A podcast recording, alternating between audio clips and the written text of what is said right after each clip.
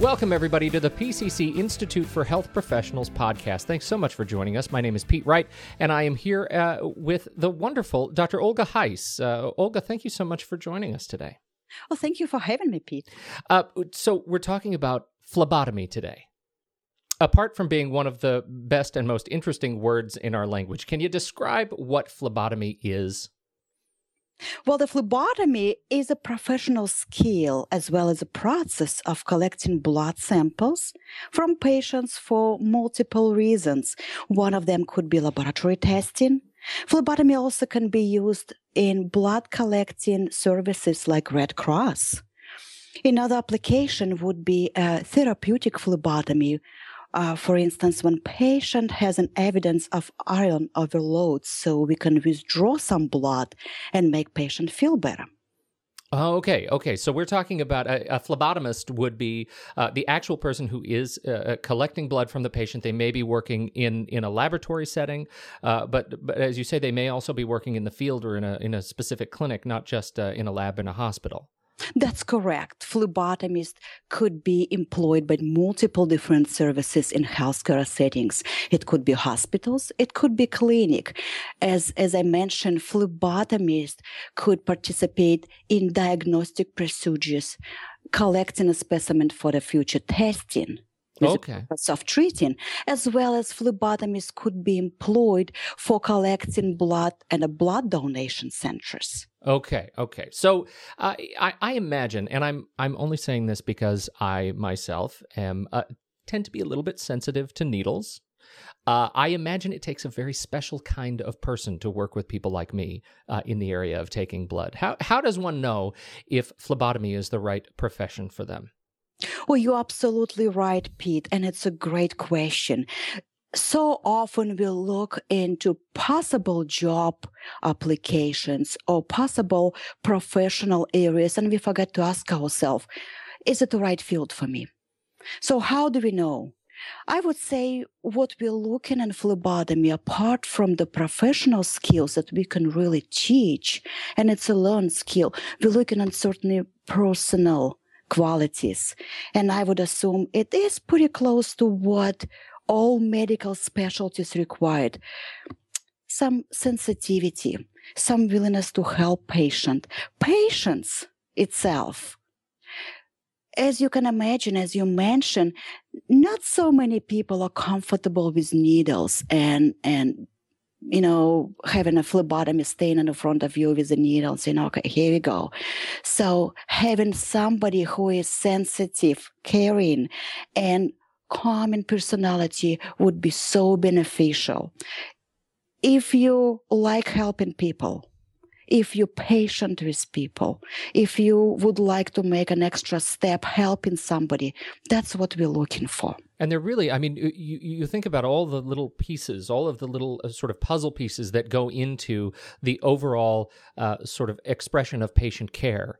Uh, the phlebotomist is is someone who who may be with a patient a very short time, but really presents has the opportunity pr- to present uh, a, a, healing and helpful face to the entire uh, process. So if that is something like somebody like me uh, tends to be anxious about, that it can be a really really important part of the patient care experience. Oh, you bet. Absolutely. Developing trust, de- showing the professional skills, and basically making very unpleasant experience more tolerable. I wouldn't say pleasurable.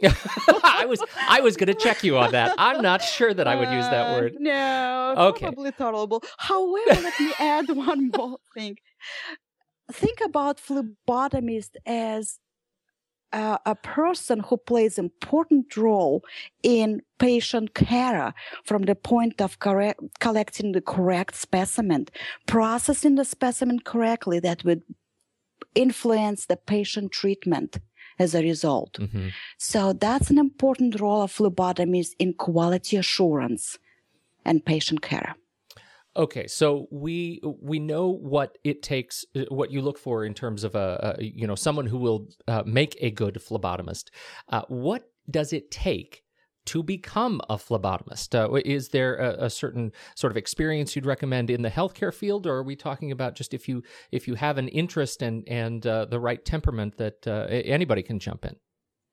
Well, I would say anybody who is looking into phlebotomy training will find a right level of training at PCC, depending on the level of involvement with healthcare industry, depending on your previous medical training or laboratory experience, students can really choose from three different classes.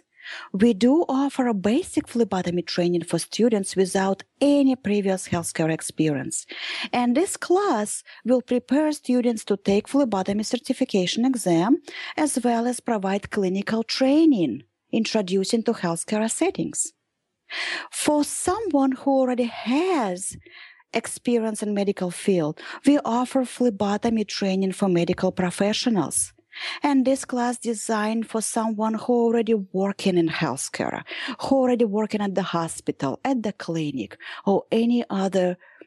So you're talking about uh, nurses and and technicians. Not necessarily including nurses and technicians, but even a medical coding specialist. Okay. Not involved in direct patient care, but knows the healthcare institution and settings. Okay. So versus to say having somebody coming from the insurance business who has no idea what's a hospital about. So that's what I'm talking about. So the class, the phlebotomy training for medical professionals is specifically designed for someone who is already introduced to healthcare and probably looking for additional training in phlebotomies or maybe refreshing phlebotomy skills. Before we move on, you mentioned uh, certification. Uh, what is the certification that you're referring to, and what does it do for for folks who um, uh, who go through the the training?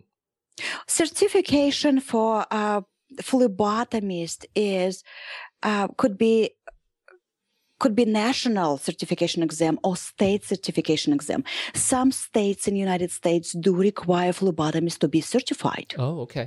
State of Oregon does not require certification to be employed as a phlebotomist. However, majority of our employers do prefer to have certified phlebotomists. Interesting. To to pass this test, to take this test, let me rephrase it, you need to go to school. That's what PCC provides. A training, the class training, plus the clinical experience after the classroom training that would prepare the student for taking certification exam. Okay. The another class I wanted to mention to you is we also have a class phlebotomy training for difficult draws. And that's kind of a higher level of phlebotomy training for somebody who been phlebotomist for a while, who has a great experience in, as a phlebotomist and possibly looking to move to more difficult patients as a possibly children pediatric phlebotomy or older people, geriatrics patients. So not just, you know, people like me who are generally antagonistic around needles. You're talking about real physiological challenging draws. It's correct. you know, antagonistic feelings, that's very common. Okay. That's what we really like about our students that they learn how to handle the patient. That's wonderful. Uh, t- talk to me a little bit about, uh, in your experience, the um, uh, the job market for phlebotomists. Uh, is is it a, a, promising market for folks who who go ahead and decide they want to get professional training and, and get to work in the field? I believe so. I what I see the tendency in a job market in current days, what I see is very promising, at least for the next few years. As you know, economy is changing. It's really hard to predict but if you look in the healthcare industry, our largest employees are probably hospitals and hospital systems. And what they're looking for is possibly retraining their staff or even hiring more phlebotomists to support laboratory services.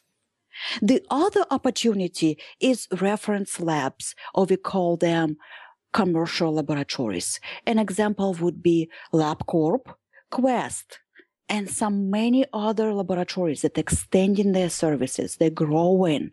Their market share is growing. So that's another opportunity for employment. We also can talk about doctors' offices. More and more doctors' offices bring in phlebotomy in-house, so to speak, offering blood draws at their offices for the convenience the patient. Well, I was just going to say, it totally streamlines their operation when that's one thing that that uh, you know can can get in the way of making quick decisions right in the office. It seems like a very efficient way to uh, expand the the career field. Absolutely. And it's really, I would correct you a little bit slightly. Mm-hmm. It is not really making a decision on spot. It is more convenient approach to patient care when you don't need, when a provider don't just see the patient, give patient the we call it requisition form for the blood draw and sends patient away. Right. But as I say, that's what I would like to test. Let's just draw your blood right here so the patient does not need to go to different location for the blood draw. Oh, I see. But the blood still goes out somewhere else to, for processing. Correct. Yeah, yeah, yeah. That's okay. correct. All right, that makes more sense. Uh, uh, well, this is uh, this is fascinating. So you you teach, uh, if I understand correctly, you teach three classes with with uh, IHP. Is that right? Uh, I have here entry level phlebotomy, phlebotomy for health professionals, and phlebotomy difficult draws. Is that right? That's correct. Uh, where can people find you in action? When do you? Uh, when are you actually on site teaching, and and how can people uh, uh learn more about the programs you you uh, teach? Well, the PCC website would be probably the best source for any kind of information.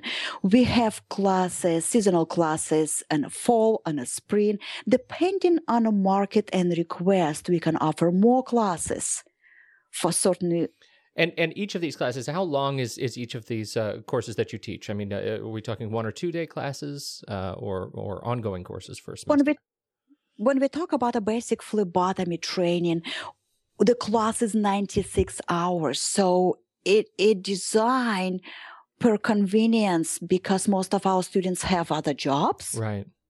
So, and a, and a schedule is very flexible. We truly can feel if we have a group of students that don't have a job right now and more flexible, or if we have a group of students that really engage into different jobs and, and limited with their free time. So we'll be flexible. Normally we would have two classroom days a week. Okay. And it's 96 hours. When we move to next level for phlebotomy training for medical professional, it's only 45 hours understandable because those are people that already work in healthcare. Sure. Those mostly students that already familiar with anatomy, physiology, so they don't need to have 96 hours of classroom. Sure. And when we talk about the difficult draws, that's a shortest class. We normally hold one day session. As a seasoned phlebotomist, this group of people normally handle the basic and advanced phlebotomy very well. And all we talk about is how do we approach children? How do we draw blood from infants? What do we do if we can find a vein? How do you, let me ask you when you're when you're talking specifically about difficult draws in the classroom experience, uh, how do you actually facilitate the skills training in in that course? Is that something? I mean, do you do you use? Uh, is it a dummy based kind of a program? Do you have very small veins to practice on? Ah, that's a good question, Pete. And I may make some adjustment in the future based on your question. no, we do have a dummy, like you mentioned, artificial arms. I would address it, but normal artificial arms don't really offer the difficult draws because when you have when you address a difficult draws it is normally the smallest vein we're talking about right. infant we're talking about the older people that have a collapsing veins so no this class specifically would be oriented towards the technique Okay. What can we do to make this difficult draw easier for phlebotomists? How can we enhance this vein? How can we find the vein? Okay. Well, I, as you can tell, I am fascinated by this whole thing, and I think this is a this is a fantastic conversation. Thank you so much, Dr. Heiss, for joining us and talking all things phlebotomy at uh, PCC IHP.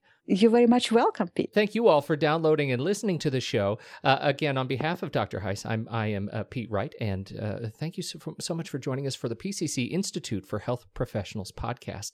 Uh, and make sure to subscribe to the show in iTunes, and if you have a moment, and a couple of free stars, we sure appreciate those five star reviews in the uh, iTunes podcast directory. It is a great way to help others discover the show. We'll catch you next week on the PCC Institute for Health Professionals podcast.